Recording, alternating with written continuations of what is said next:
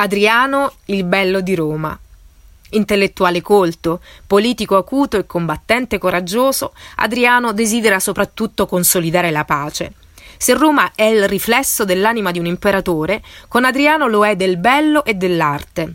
Tanti gli edifici costruiti e altrettanti quelli ristrutturati o modificati a suo gusto. Uno per tutti il Pantheon e il mausoleo dell'imperatore, oggi noto come Castel Sant'Angelo. È però a pochi chilometri dall'urbe, a Tivoli a est di Roma, che troviamo Villa Adriana, considerato uno dei patrimoni archeologici più importanti al mondo.